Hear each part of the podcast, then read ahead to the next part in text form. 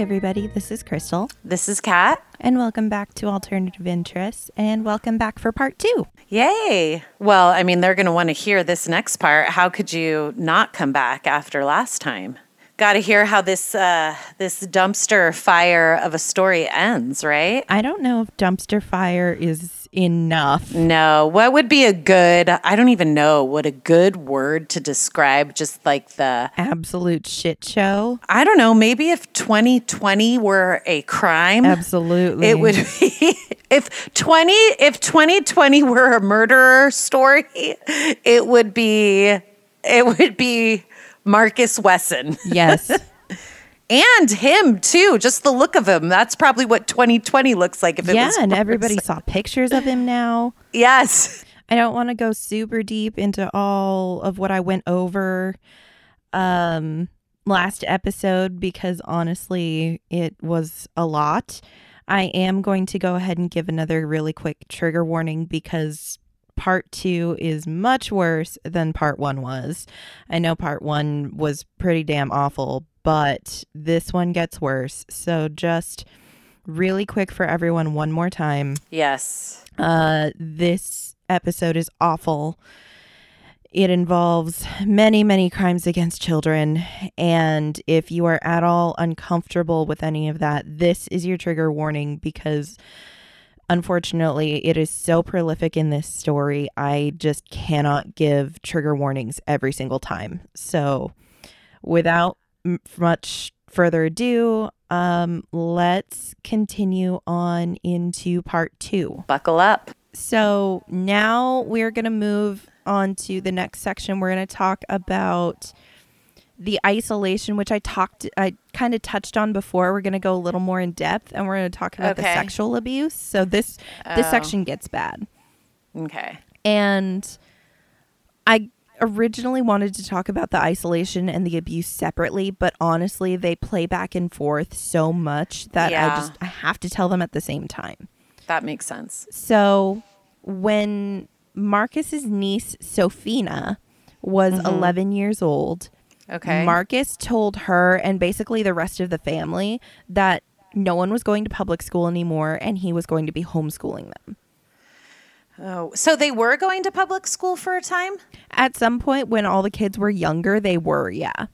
It's it's insane to me that the kids didn't say anything to anybody. Right. Do you know? But I guess I, again, but again, this normal? is so far in the past that we're thinking about honestly, this is probably still in the time when schools were doling out capital punishment. yeah, yeah. You're probably right. So it doesn't surprise me that the kids aren't saying anything about any kind of physical abuse to anyone, Yeah, which is really sad. But very sad. I think my opinion here is that Marcus is recognizing that the kids are getting older. They're going to be hitting that age where they start getting belligerent, they start getting chatty. And Yeah. he wanted to nip that in the bud and he wanted to isolate them way far in advance of that so that he could control the narrative of his household. Yeah, makes sense. So Marcus started homeschooling them. His version of homeschooling meant coloring and drawing for the most part. And the older siblings would be teaching the younger siblings like what little they had learned in public school, And, which oh. honestly, if Sophina was 11, it's not a lot. It's not a lot. Yeah, they're only getting probably like what year when you're 11. You're like basically a six up to a sixth grade education. Essentially, which yeah. Even back then really isn't much. No. Uh. uh So, and in addition to that, Marcus kept carrying on his weird ass Bible studies for hours at a time every day as part of homeschooling. Of course he did. Marcus also performed what he called quote unquote loving his family. Oh, I don't even want to Um, know. Loving is in quotes Yeah. because that's this is not what love is. No. Um, he started grooming the young girls really early. I Oh, mean, that makes following the same suit that he followed with Elizabeth. Yeah. Ugh. I wonder what Elizabeth had to say. Well, again, uh, that was her. That was her experience. Right. So, she thinks it's normal. she thinks it's totally fine. Probably. And the cycle continues, right? I mean, that's Yeah. how these things just keep going and going and going. Marcus taught these girls from a very young age, mm-hmm. like before the grooming started, that Marcus's way was the law and that what mm-hmm. Marcus said goes. So that by the time the grooming starts, these girls are like, this is what my dad says. This is just what's supposed to happen.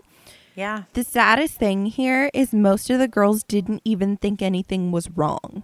Yeah. Yeah, that's what that's what's heartbreaking about cases like this or when you hear about child abuse like this is that if it starts so young and there's nobody in the family that's telling you it's wrong or it shouldn't be happening, that you just think it's okay and that is what a dad is supposed to do. Right. so horrible. especially when they're so secluded they're only within the Yeah. family their mom is saying this is fine i mean Yeah. later she denies that she knew it was going on but essentially Yeah. the mom is condoning all of this Well, yeah, and if no one's stopping it and no one's telling you it's wrong, you think it's it's right. yeah and you just think you know this is what life is Yeah, that's so heartbreaking. so following along this path the physical advances advances and the touching started very early. And you know i mentioned i was only going to do one trigger warning but this is exceptionally awful. So i'm just if you guys if you thought it wasn't bad enough yet i'm just warning you it's bad. Okay. Marcus believed that his job as their father was to teach his daughters how to perform sexual acts that would please their future husbands. I'm going to vomit. Right. Ugh, And gross. he was practicing with them so that they could hone their skills. That is awful. Absolutely disgusting. Horrible. Yeah. So Marcus's niece Ruby testified uh-huh. that when she was 13 years old, Marcus told her that she was at the age of marriage and that she would be marrying him because God wanted him to have more than one wife. Uh, so now he's marrying his more of his children, basically. He, yeah, uh, well, I mean, Elizabeth technically wasn't, I mean, stepdaughter. She wasn't, but that I mean that's kind of like you're you're taking an adult role in their life. Yeah. So this is um his and it's his niece and Oh, niece by man. marriage, so not a blood relative. Still, still- absolutely disgusting. Exactly. But going back to Marcus claims that he's God. So Marcus is saying that I as God am saying that God wants you to be my wife because God says that God needs more than one wife. It's just very convoluted. It's so convoluted. Marcus was preaching to his family that, quote, God's people are becoming extinct. So his whole thing with his family was that they needed to have more children to replenish God's people. That's just this guy. I want to believe he's oh man. You want to believe that there's something mentally wrong with him? Yeah, but, But- you know what? It doesn't sound like there I don't think mean, so. I mean, there's something wrong with him in the fact that he he thinks this is okay. But then I look at his childhood and what he went through, and again, we keep going back to uh, the way you grow up and what you see and what's around you. Then you deem that's normal. So I think in some way in his head, some of this is normal. But then I also think he was smart enough to kind of see how he could keep something like this going, Yeah. and how he could control Absolutely. a large group of people. In the spirit of creating more of God's people, Ruby had a son with Marcus, and they Oh, wow. named him Aviv. Aviv. That's a good name, but wow. So Marcus, because you know he grew up with his father, um, and Marcus knows himself. He is extremely paranoid of other men being attracted to his property because that's how he thought of the women of his house. He thought of them as his property. That that's kind of weird that he thought that way because it's not like there was a history of people taking things from him like that. Do you know what I'm saying? It was Right. him. So I guess projection of his. Perhaps, Do you know what I'm? yeah. Yeah. Okay. Okay.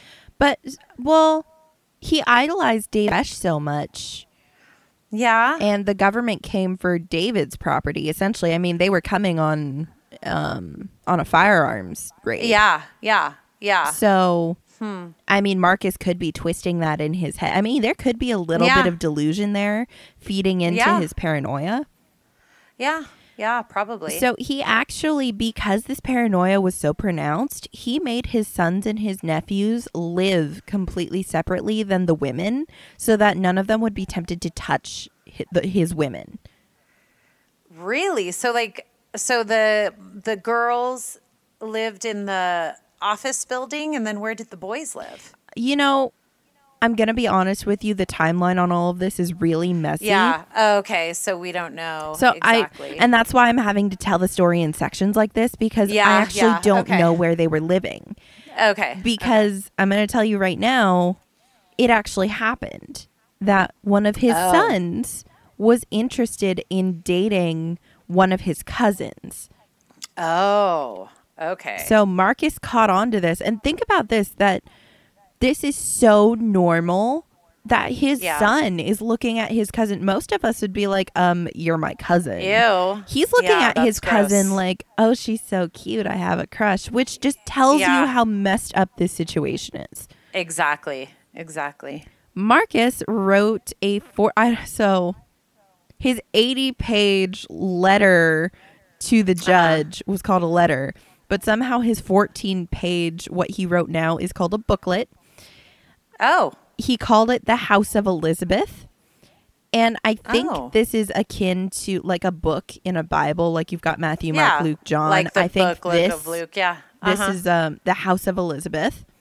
Okay. in his book, he wrote that he, quote, set his sons free and that they needed to stay Oh. away from the women of the house. So I think this is actually the decree where he decided that, you know what? Everyone needs to get out because you're touching Yeah. what's mine. Yeah. And I'm the only one that can touch them. Yeah, which is disgusting. Gross. He also wrote that if Almae didn't give up his interest in his niece, Marcus said that they would have to have a family prayer where they would ask God to remove the offending entity. And how would they remove the offending entity? Like, Well, by remember- distance or Remember, God is Marcus and Marcus is God. And I would not put it beneath him to permanently remove. yeah, if you can give life, you can take it away. Essentially, yes. Mm-hmm. Okay. Ugh. I kind of get the feeling that these, like, quote unquote family prayers were common and that they weren't so much like usually my family used to pray together every night. Like, that Uh-huh. was before we went to bed, Yeah. the whole family said a prayer together. Um, usually it's things like, thanks for giving us life Yeah. and uh, give this person strength for their test tomorrow And- and Bless this person. Yes. Bless that. Yeah. Okay. I don't think that's what these prayers were. I think I'm- this was Marcus's opportunity to do very subtle threats against the family. Oh, That's what it feels yeah. like to me. Okay. That's sad too. Very sad. So, Gosh. the end of this booklet, I just really like this quote. The end Uh-huh. says, Get a life! Find your own women as God has commanded. It's- I, I really like that. That sounds like a slogan for like a like a dating Yes. app or something. It's like plenty of fish. exactly. Exactly. Oh my goodness. Oh Marcus, you're ahead of your time. Right. So, two little things about this. One is again, Marcus is God. Yeah. So- yeah. this whole thing where every time he refers to God has commanded, I don't know if he's talking about himself in third person or if he, He thinks probably he's is. a prophet. I don't know. He probably is. He pr- or it's like a multiple personality thing. Would you would you think there's a multiple personality thing going on there? I don't think so. Okay. I think that he was just so wrapped up in his beliefs yeah. that he Yeah. he stated things in the wrong context and like Yeah. yeah. It's But like he he, had- knows he's not God, but he says Yeah. he's God and he just forgets constantly. Well, in or he probably sees himself in one image as God and then in just one image as Marcus and then they're like easily interchangeable. Possibly, yeah. Maybe. I don't know. the other thing I have about this get a life is um his family, the women of his family are his. So Okay. by him saying this statement, he's essentially telling his sons to go make little incest families of their own. But with who? Right. Because Because, he- they're not allowed to go anywhere and they're not allowed to have his family. It's just this whole I don't know. this guy writes these rules and uh, he's he's well, he's a weirdo. Yeah. So Marcus, um, I told you he becomes a shitbag, and Yep. I mean he has been this whole time. He becomes, He- yeah, he has been. say He's he becomes his a- own. yes, his own shit bag. he started out as a pile of shit, and now he's just a full Uh-huh. out bag of shit. Oh, just, the shit is growing. Oh, So he ends up like quote unquote marrying three of his nieces. So he marries Ruby, Rosa, and Sophina. so he has Elizabeth, Ruby, Rosa, and Sophina. He also married two of his daughters, his blood daughters, Kiani Oh and my- Sebrina. Oh my goodness! So that's six wives that he has now. Yes. Insane, just- ugh. crazy. Oh my gosh. So we will move on and we will talk about the physical abuse because aside from the sexual abuse that we already talked about and the psychological abuse that we've Physical already talked about, there was actually physical abuse. So Marcus is kind of coming at them from all sides. Oh my goodness. So his son Serafino Uh huh. actually gave some a lot of like details about some of the physical punishments he got. Okay. Serafino said that at one point he snuck a spoonful of peanut butter once. And his punishment was 30 days of beatings. Thirty days. And if that's Well, not, first of all, yeah. Oh, if that's not bad enough, 30 days. There was a there was a schedule to these beatings. Um, because if if Marcus is anything, it's he's organized. yeah. These beatings would take place three times per day, and each beating would be 21 lashes with an electrical Oh my cable. Oh my. So he was taking notes from his mother there. How are you even alive after all of Right. that? And and I would I would think too that after that many lashes three times a day for 30 days and I I doubt his like wounds were being treated. I mean, like that there's risk of infection. I Actually, mean, it's funny out? you bring that up because I didn't. Yeah. I didn't make that connection. yeah. But remember, Marcus has um, that that Oh. power of healing. Healing, yeah. So you know, oh my God, this is it. Just made it so much worse to me because Well, c- could you imagine the mental manipulation of that? I am going to whip you, And then I'm going to at the treat you. I'm then I'm going to treat you. So it's like I am your savior, but I am also your punisher. yeah, which is so That- awful. That's another whole level of brain effing right there. Yeah,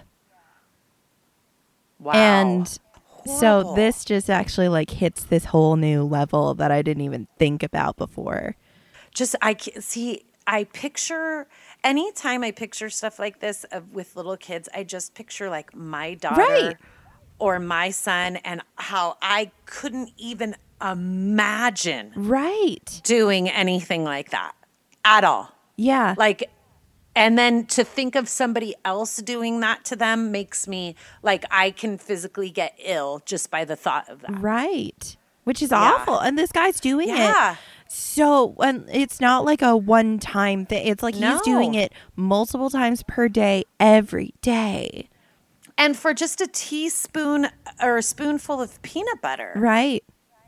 So what That's other insane. things has Yeah. have they done that were maybe like a little bit more? That- Yeah. like what punishments are these kids not talking about? Because you know, so, like children that are products of abuse, they don't talk about everything. Yeah. So yeah. it's No. it's awful. So if this And then sorry, I was gonna say Well- if this is what they're willing to share, what are they not Yeah. willing to share? Exactly. And then just the the fact that he is doling out a punishment like that for something that you and I see as so minor um, as stealing a spoonful of peanut butter, um, which A then shows me that another form of his control was controlling like little things like that in their daily life. Oh yeah, I get into that later. Oh, okay. Yeah. Yeah, Um awful. So Sophina, remember this is Uh-huh. actually one of his wives, and Sophina was actually one of his nieces that he married. Mm-hmm. She reported that on one occasion, Marcus, she and Marcus had a son together. His name was Jonathan. When Okay. Jonathan was one month old, Marcus beat him bloody because he wouldn't stop crying. That makes me sick. All of this. So bad. How do you even touch or beat a one month old whose only form of communication for He's themselves crying. Is crying? And at this And you would think he'd be used to he's it. He's got like 50 people in his house. Holy cow. And one person's crying and oh my gosh. He this guy is a whole new level of shitbag. Yeah, see, I told you. It's like Yeah. a dump truck of shit now. Seriously. So, Sophina, same girl, actually tried to leave at one point, which is like kudos to you because even in the middle of all of this brainwashing, you can see how bad it is. He caught her and he stabbed her in the chest. What? Yep. With what? I'm not sure with what. Um, but Did she go to the hospital? Did she go to the hospital? I doubt it. Like He healed her. Oh my later god, how sick. later on, like after this whole thing broke open people were shocked because they no one went to the hospital ever and like no Well, one knew going back- anything was wrong Well, didn't you talk about um, the way they dress? So they probably, no one probably saw anything. He also kept them secluded. It's not like they went to school. right So and actually who's going to notice? that's um good timing because that comes up next Yeah. in my notes that the girls Okay. were actually forced to dress with long sleeve shirts ankle length skirts and they actually wore head scarves Yeah. And if they don't go out in public, who's going to know? right Yeah. so Ugh, that's insane. I already mentioned that the boys, like the sons and nephews, were separated from the the girls in the family because Marcus didn't want anyone touching his property because he's disgusting. Uh huh. Apparently, the mothers were separated from the children if the mother was like less than 100% about Marcus. So like Sophina, really good example probably when she tried to leave, Marcus stabbed her and then separated her from the family. Oh. Because, you know, people in super religious environments don't want Yeah. anything to question that, Well, you can't have a weak link. Right. Right. right? And Because 'cause if one that- person introduces doubt, everyone is going to Uh-huh. start thinking for It's themselves. contagious. Yeah. Oh man. So, kind of talking See, he wasn't dumb. He wasn't No, dumb. he was not Yeah. dumb. I I think that he was not like super intelligent because again of all the contradictions he's got in here. Uh, But he was not stupid. He had definitely had some street smarts and knew, you know, a couple of key things. to carry this out? I mentioned that we have um, with the spoonful of peanut butter. Uh huh. Um, the reason this was such a big deal was that Marcus, like I said, he has really ridiculous double standards. And even though Marcus didn't work, any of his kids who worked, all of their money was expected to go to him. Mm-hmm. And if he wanted to splurge on fast food, then he got to splurge on fast food. Oh, well, good for Marcus. Holy But moly. the rest of his family had to dumpster dive for their meals.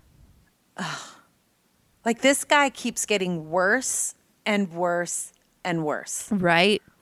Um, at one point, I don't know why, but he forced his family to go on a sugar free diet. All that they were allowed to eat was vegetables, pinto beans, which is really oddly specific.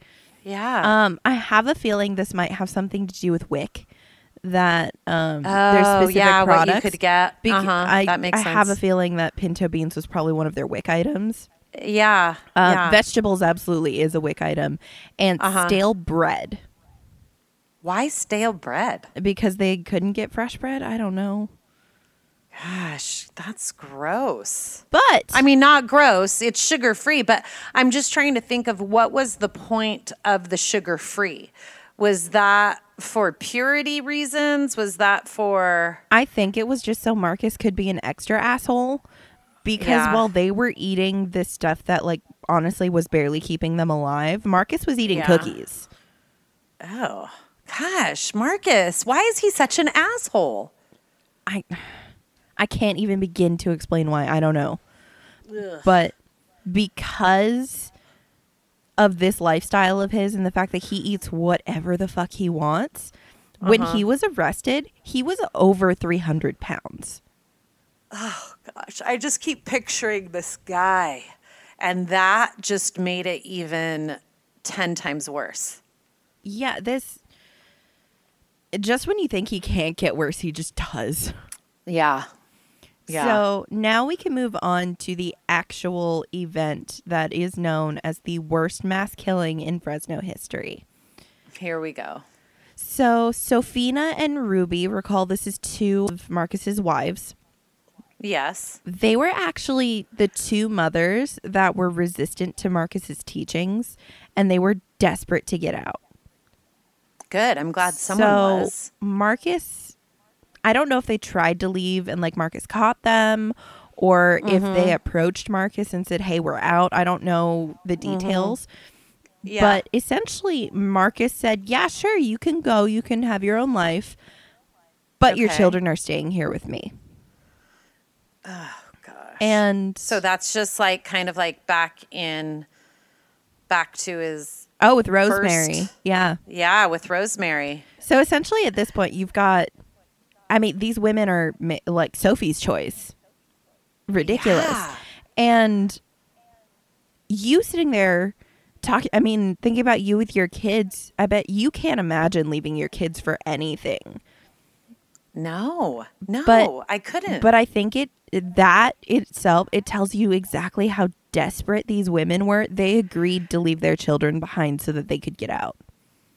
Well, I, see, as a mother, I would have to think they had some sort of plan in mind that they were going to go back for the children. Do you know what I'm saying? I feel I feel like in order to leave like that, you have to have some sort of like this is what I have to do, but I I am coming back for my children. I don't see that they would willingly Just drop them and run.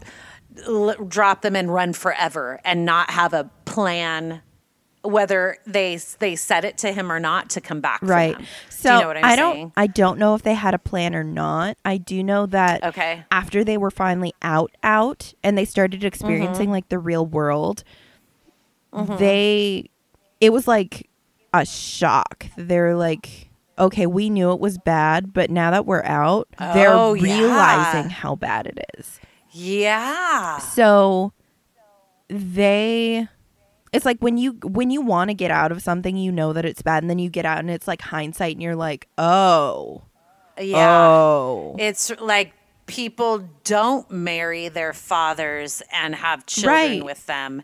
and are controlled every second of the day. Right. Of course. And it was pro- it's probably like simple little stuff that they're like mm-hmm. you know, in my head I'm picturing they were probably like out eating somewhere and their friend was like, "Oh, do you want this?" and they're like, "We can have that?" yeah. And it's Oh, just like little light bulbs like this. And not that this is comparable in any way to the situation that they faced, but like when I was growing up, I only thought the only cereals that existed were Cheerios and Raisin Bran. And then I spent the night at my friend Jackie's house when I was in elementary school for the 1st Mm-hmm. time. And her mom opened the cupboard and there was like Lucky Charms. All these sugary and- cereals and it's like this like whole I was new like world opens to you. What? I was like, what is that? Right. And it's So, something yeah. as innocent as that. And you know, they're probably out Yeah. and it's like they were eating fresh food for the first time. They weren't having to scrape by. to So- dumpster dive. Yeah. So, that actually Mm-hmm. brings us to March 12th, 2004. Okay. Somehow, Sophina and Ruby got news that Marcus was planning on picking up the whole family and moving again. Um, I guess his family was in Washington and he was going to move up there to be near his mom and dad. That's so weird that So- these types of people still like have inclinations or needs to be close. Right. To, you know what I'm saying? Right. Like that's just weird. It's just odd. Go on. Yeah. So, uh-huh. but I also at the same time, I don't know if this was him planning on moving so that he could keep the family away from Sophina and Ruby. because you Oh, know some of true. the older kids were still working. And if they Mm-hmm. know that their sisters are there on the outside, they're going to try like they can still be a bad influence because they're in the same city. yeah. So I yeah. wonder if him moving the family was a way to isolate his family again and get them away from these two that had gotten out. Maybe. Yeah, that makes sense. So they showed up at Marcus's house one morning and they were outside shouting and screaming and demanding their children back. So Oh there were some other family members that came to show support. I think they were Oh. like cousins from like other branches of the family Yeah. that yeah. they had never really had contact with, but all this family can honestly see how bad this situation is. So they're there as a show of support. And think about it from like an outsider looking in. The location of this abandoned office building was actually weird. So it was like in a neighborhood. It was situated on the corner, but there were houses all around it. So it was like the All only right. building in the area that was not a house. Okay. So think about if you were a neighbor in your house and you look outside and you see this family of like women shouting at a man and man d- like it's a disturbance. The neighbors called the Yeah. police. And Well, yeah. the news that the police got was that you know this was a child custody dispute and they just needed to go and mediate and take care of it. So there was probably not a lot of urgency. Not a ton. Okay. So Marcus had been trying to calm down Sophina and Ruby, and then the police arrived, and he just calmly walked in the house and locked the door. One of Marcus did. Marcus did, yes. Okay. Leaving Okay. Sophina and Ruby outside, still like shouting. Oh, so okay. one report I saw actually said that Marcus had agreed to hand over their children and he just said I just want to say goodbye and that's when he closed and locked the door. Okay. That was only mentioned in one article, so I don't know how Yeah. accurate it is, but regardless of the exchange that happened, Marcus was calm the entire time. He never raised his voice, and the women were shouting, they were hysterical, and he closed and locked the door when the police arrived. I bet that was so eerie for for like especially the two women who knew what he was capable Mm-hmm. Right. of and him just being so calm and just like, you know, okay, I'm just going to, you know, Right. yeah. Police knocked on the door and they're like, you you got to come out here and speak with us because these women are going crazy. They say you're of your kids. He refused to come out. So Yeah. after he's not answering the door after a few knocks, the police kind of walk away from the house a little bit. They're sizing up the situation. Meanwhile, Sophina and Ruby are like begging them. They're like, You need to break down the door. You need to get in that house. You don't understand. So they start telling the police about the suicide pact that he has with the family. He's like, he has been oh, preaching Oh, this to us. And the police were just like, nah, doesn't sound Oh legit. yeah. And then the police officers are there in their uniforms. So this is probably like to the the kids and the family on the inside like a Waco thing all yeah, and they're again. just, you know, Marcus was like, the devil is outside. and yeah, now the time uh-huh. has come. Now now we have to do yes. So, unfortunately, no. while all of this is going on outside, every witness present that day says that they heard gunshots come from inside the house. oh no. Not a single police report mentions gunfire What? How can that be? because all the police say they did not hear gunshots. But, like, How do think- you not hear gunshots and everybody else hears gunshots? Not just that everyone else heard it, but like people inside their houses heard gunfire. So the police are conveniently hard of hearing? Yes, essentially. I wonder why. What was There, the I mean, I feel like there has to be some kind of embarrassment here that this situation in this family, because at the time, Wasn't. like, because you know, police reports are always written after the fact. Yeah. It was probably, you know, they walked into this scene. So actually, I'll keep going and we'll talk a little okay, bit more. yeah. So Yeah. Okay. there was an hour and a half between the time these gunshots rang out and the time Marcus comes to the door. So all this time, you know, there's gunfire that went off. So of course, Sophina and Ruby are freaking out even more. You know they have to be because they hear Yeah. it, and the police are like, "I don't, I don't hear a thing. I don't know what it, that's." That's oh bubble Oh wrap. Like I don't know what the fuck they're thinking. Bubble wrap. I, I don't know. Like there's kids inside. They're popping bubbles. I don't know. Uh, uh, yeah, that is so crazy. Marcus comes to the door 90 minutes later, covered in blood. So they uh, so uh, so it's been 90 minutes that he's in there. Other people hear gunshots and still no one's Nope. like bashing the door down. Nope. That is insane. Right.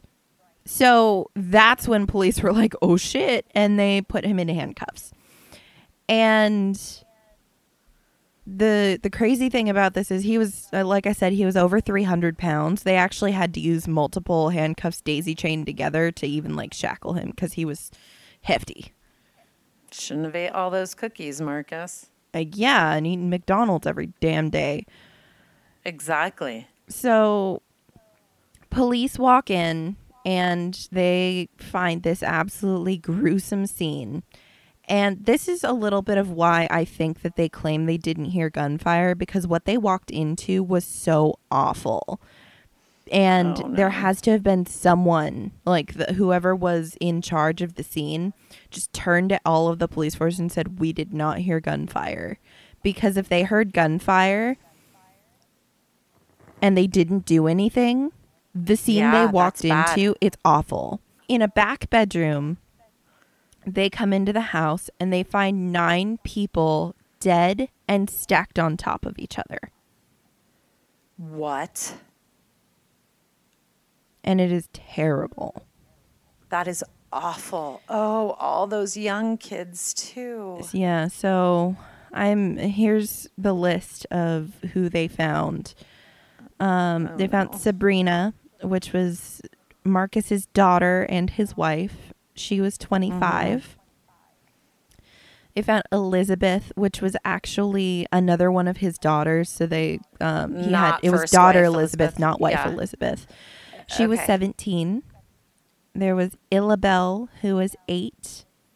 Oh. Aviv, who was seven, Jonathan, who was also seven, Ethan, who was four, Sidonia, who was two, Marshey, who was two, and Jiva, who was two, one. Oh, And that is heartbreaking. It's just, it's awful. And so I think and they were all shot. they were all shot in the eye. all the younger ones. Uh, um, Sebrina, I don't know if she was also shot in the eye. I'll actually get into that when I talk about the trial. Okay. And so there was how many dead? Nine, you Nine. said? So that is nine gunshots Yes. Potentially. Yes. Correct. That the police didn't hear. They did not hear one. That is a lie. Bullshit. Absolutely. Yes. So, also, the other weird thing that they found in this same bedroom, there were caskets stacked in the room. What?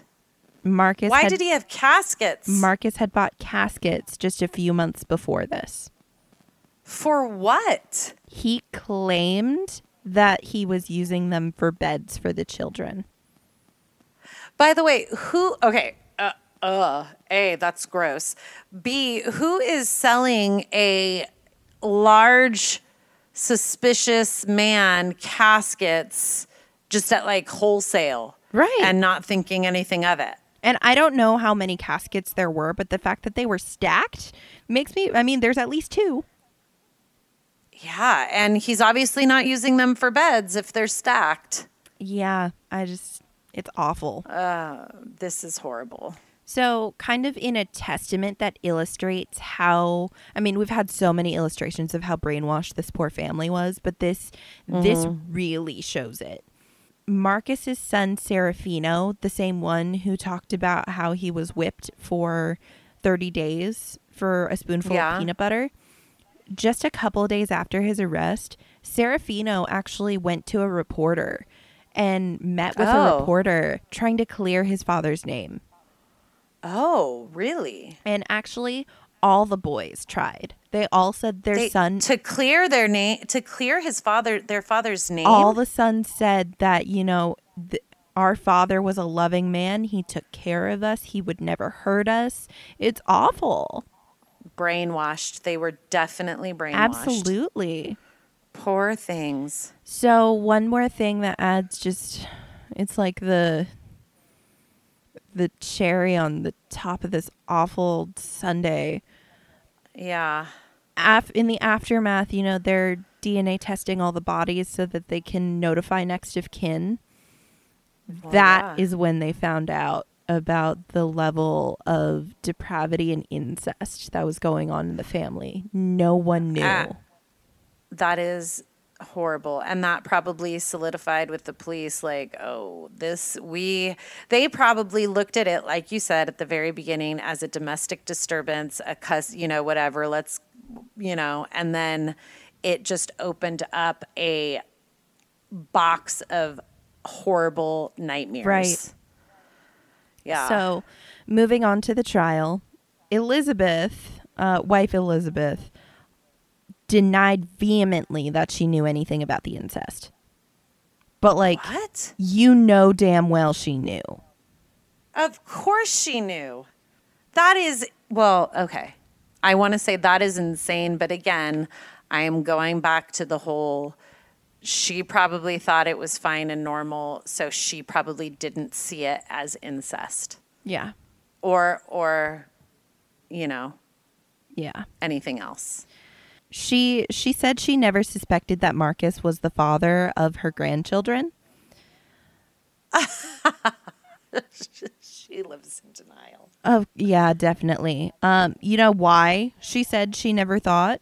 Um, she Why? said she didn't know who the father of her um her daughter's children was, and she said if they wanted me to know who the father was, they would have told me. Uh, okay, lady, whatever helps you sleep at night. Yeah. Jeez. So at one point, I don't know who alleged this, but somebody alleges that at one point Elizabeth actually walked in on one of the girls performing oral sex on her husband. And she didn't do anything about it? Well, she denies it happened. Devil's advocate here Elizabeth was groomed at the age of eight. Marcus is all she knows. She was taken out of school early because she was pregnant at 14. There's a chance that she really is just, I mean, she's uneducated to begin with, and she Yeah. only knows what Marcus wanted her to know. Yeah. It's just- yeah, Awful. that's gross. And again, another illustration of how brainwashed Marcus had her. During the trial, they actually asked Marcus asked Elizabeth, Why doesn't Marcus work? And Elizabeth's answer was, Well, if Marcus worked, we couldn't receive welfare. And it's like Elizabeth couldn't even make the connection for herself that if Marcus worked, they would not need welfare because Marcus would be working. Yeah. She obviously did not know a lot about the outside world, is what that tells me. Yeah, And she only knew what Marcus told her. right. Yeah. So Marcus's daughter Kiani, again one of his wives, uh, she testified on the witness stand at his trial, and unfortunately, her daughter was one of Marcus's victims that day. Oh. Um, I I get the feeling Kiani was kind of against Marcus, but she was quieter than Ruby and uh, Sophina about it. I forgot her name for a second. Sophina, Um, yeah. Kiani said that if her daughter had not been killed by Marcus on the day of the shootings, she would not have wanted her daughter to live in that house and grow up the way she did. And she kind of danced around it, but you know, like when a prosecutor's looking for an answer and you're not answering, they'll keep asking questions. Yeah. Yeah. So the prosecutor really pushed her, and he said uh, essentially, "Do you do you feel that way because you did because did Marcus start grooming your daughter?" And she essentially wouldn't answer the question directly. All she said is she wanted a different life for her daughter. Well, I mean, that answer in itself speaks volumes. Right. And also, it's probably so traumatic to relive all of that and to know, especially as a mom, that you put your daughter unknowingly or I don't know in that in that position and then you left too Right. you know so i can imagine all the the guilt and the trauma that comes along with that Yeah. Well, Kiani actually didn't leave the house. She was still there. Oh, she just wasn't one of the people who was oh killed. that was killed And so that's another one of those details that I couldn't really find. I don't know if Marcus Mm-hmm. killed everyone in the house Mm-hmm. or yeah and where were the others uh, like I don't know if everyone else was out working or if he only killed specific people and the rest of the family just let him. I don't know. It, it had to have been because remember he separated the males, so I'm I'm pretty sure maybe the there was because it sounds like a lot of the younger Yeah. ones were there, except for a few. And so in my head, what I'm thinking is is that you know the males lived somewhere else, and probably others were working. Is what I'm gonna assume. Yeah. I don't know. Yeah. Marcus's defense team tried to argue that Sebrina had been the one to kill all of the children and then herself because the it. evidence was kind of inconclusive. So her Okay. body was on top of the pile. But remember, Marcus had 90 minutes after the gunshots at, until he walked out the door. Yeah. Yeah. The gun that was used to shoot everyone was under Sebrina's body, but there were no fingerprints on the gun, okay. which is weird. Because, like, that is odd. there have to, and it wasn't even that there were like partial fingerprints, it's like there were no fingerprints. Yeah. However, her DNA was on the gun, but also she was dead on top of the gun. So, of course, her DNA is going to be on it. And what I'm thinking here is whether it was Marcus, if it was her, I think it wasn't because she wanted to do it. It was probably something where Marcus told her Yes. or made her Yeah. do that. Yeah. So, in addition, you know, her body was on top. Mm-hmm. They said it was impossible to tell if her body had just fallen that way or if it mm-hmm. was moved post mortem. And I'm just mm-hmm. going to call bullshit on that because you can absolutely tell if a body has been moved post mortem Totally. based on like blood spatter, especially with gunshot wounds. Well, and blood smear Yeah. and where where the the where it actually happened and then moving and then Yeah. body position totally. So I'm just going to call bullshit on that one. Um, they also said that her gunshot wound, like it could have been self-inflicted, but it also could have been someone else at close range. So all of these things together, like there just wasn't enough evidence to support this argument they were trying to make. Yeah. But I'm sure there was a ton of evidence that Marcus is an a hole. Oh, I mean, I'm not Yeah. even on the prosecution team, and I've presented. Oh, plenty. Yeah, exactly. So one article actually pointed out that it would have been very, very Marcus to have Sebrina do all the hard work Mm-hmm. of pulling the trigger. Yeah, I believe it. But psychologically, this is a family annihilation murder, technically. And family annihilators tend to do the killing themselves and then blame someone else. Huh. So I actually I don't know what I think in this case. Um it could go either way and either way honestly Marcus is responsible. Yeah, yeah. And the jury agrees. They didn't care. Good. Yay. Yeah, they didn't care who pulled the trigger. They determined Marcus was responsible. So Thank goodness. Marcus was found guilty of 9 counts of first degree murder and 14 counts of rape and molestation. Wow.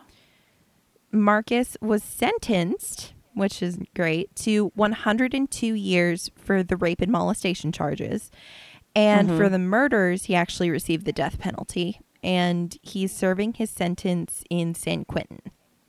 Good.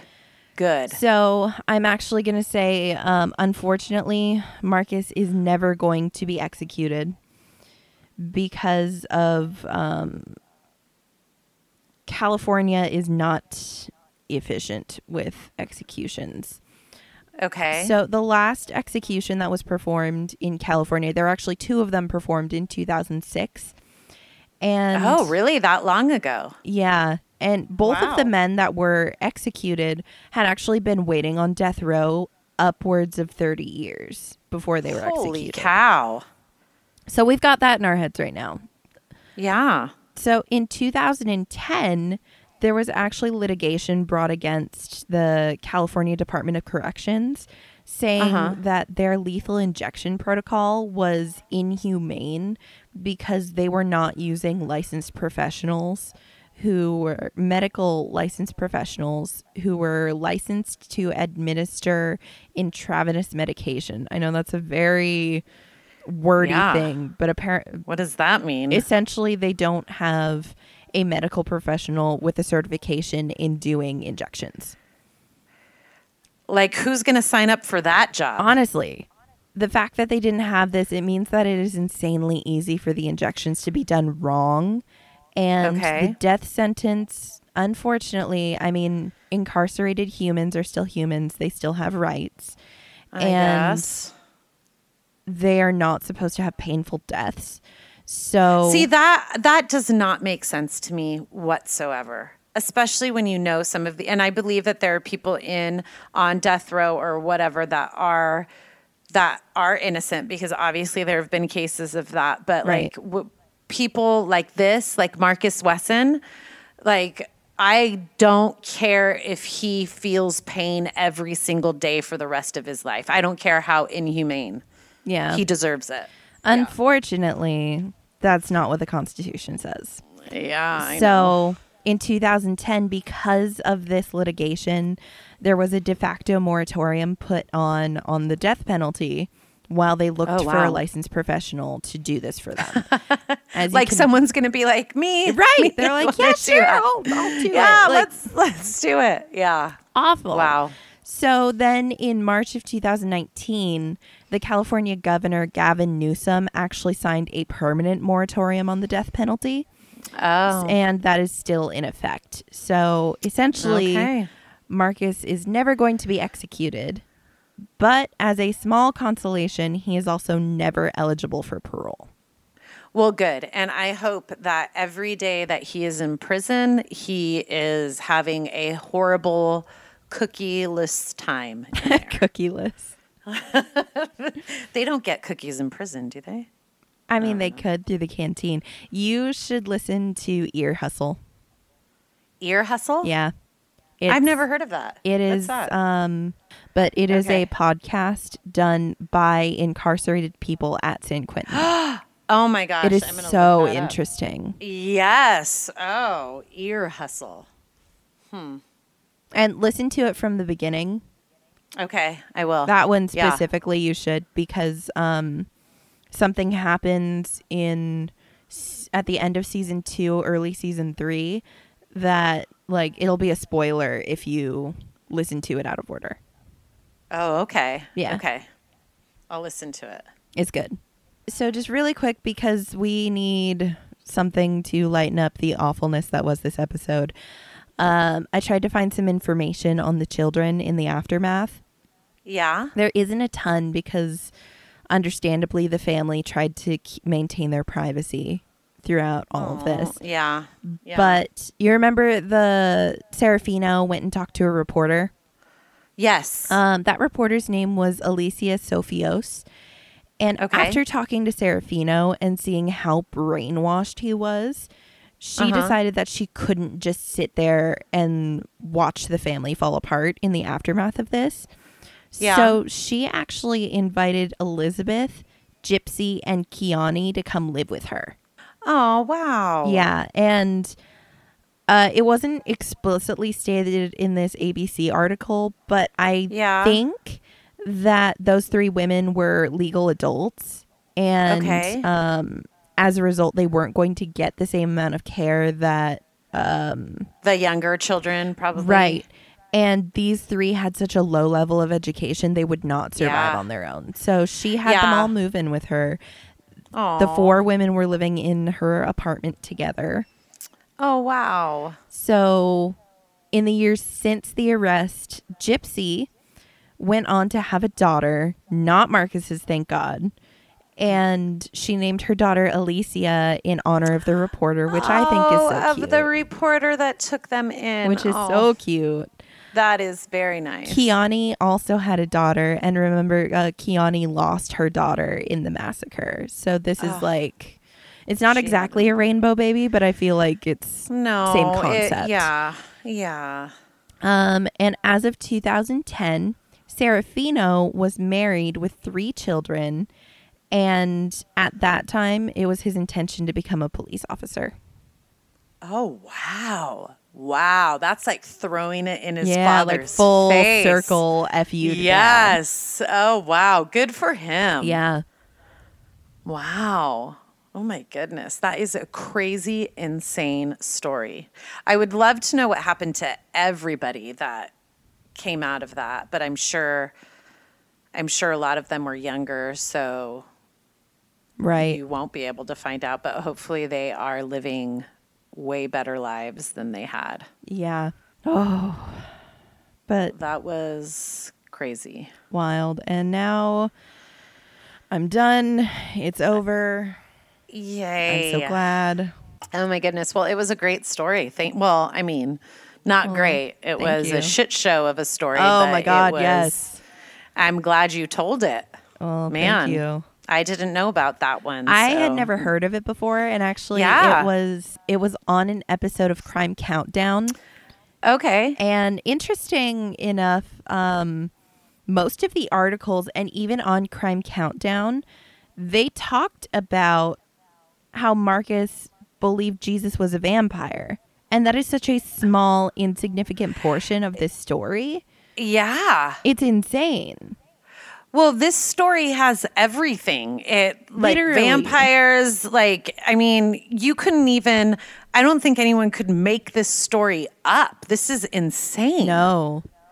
This is crazy. Yeah. So yeah. So, um, Yeah, I had never heard of it. And then I looked up pictures of him, which I recommend uh, no one do unless you want to see it in your nightmares. But he he does. is, Oh, he looks like, you know, when you're like half asleep and yeah. like the coat that's hanging in the corner looks Yes. like a person. He yes, the, that's the what he looks like. yes. Oh my goodness. Like if I saw that man alone, like, and like I was just alone in like an alley or something, I, that would, I couldn't. Right. But couldn't. also think about this man beating you. As yeah, and, And- then think about this man loving, like in quotes, yeah, right? I didn't loving say that, you. so thank you. I know. You're Um, welcome. It's ju- it's insane. So, it is insane. Oh Um, man. Thanks everybody for Yes, thank you. hanging with us. This was rough. Yes, this was rough. Um, make sure and recommend us to your friends. Have them listen to this because if you had to listen to it, they have to too. I know I do that to my friends all the time. I'm I know, I had to look at it, so you have to look too. Exactly. You don't want to be the only one with it in your head. Yeah. And follow us on Instagram as well Yes. and Facebook.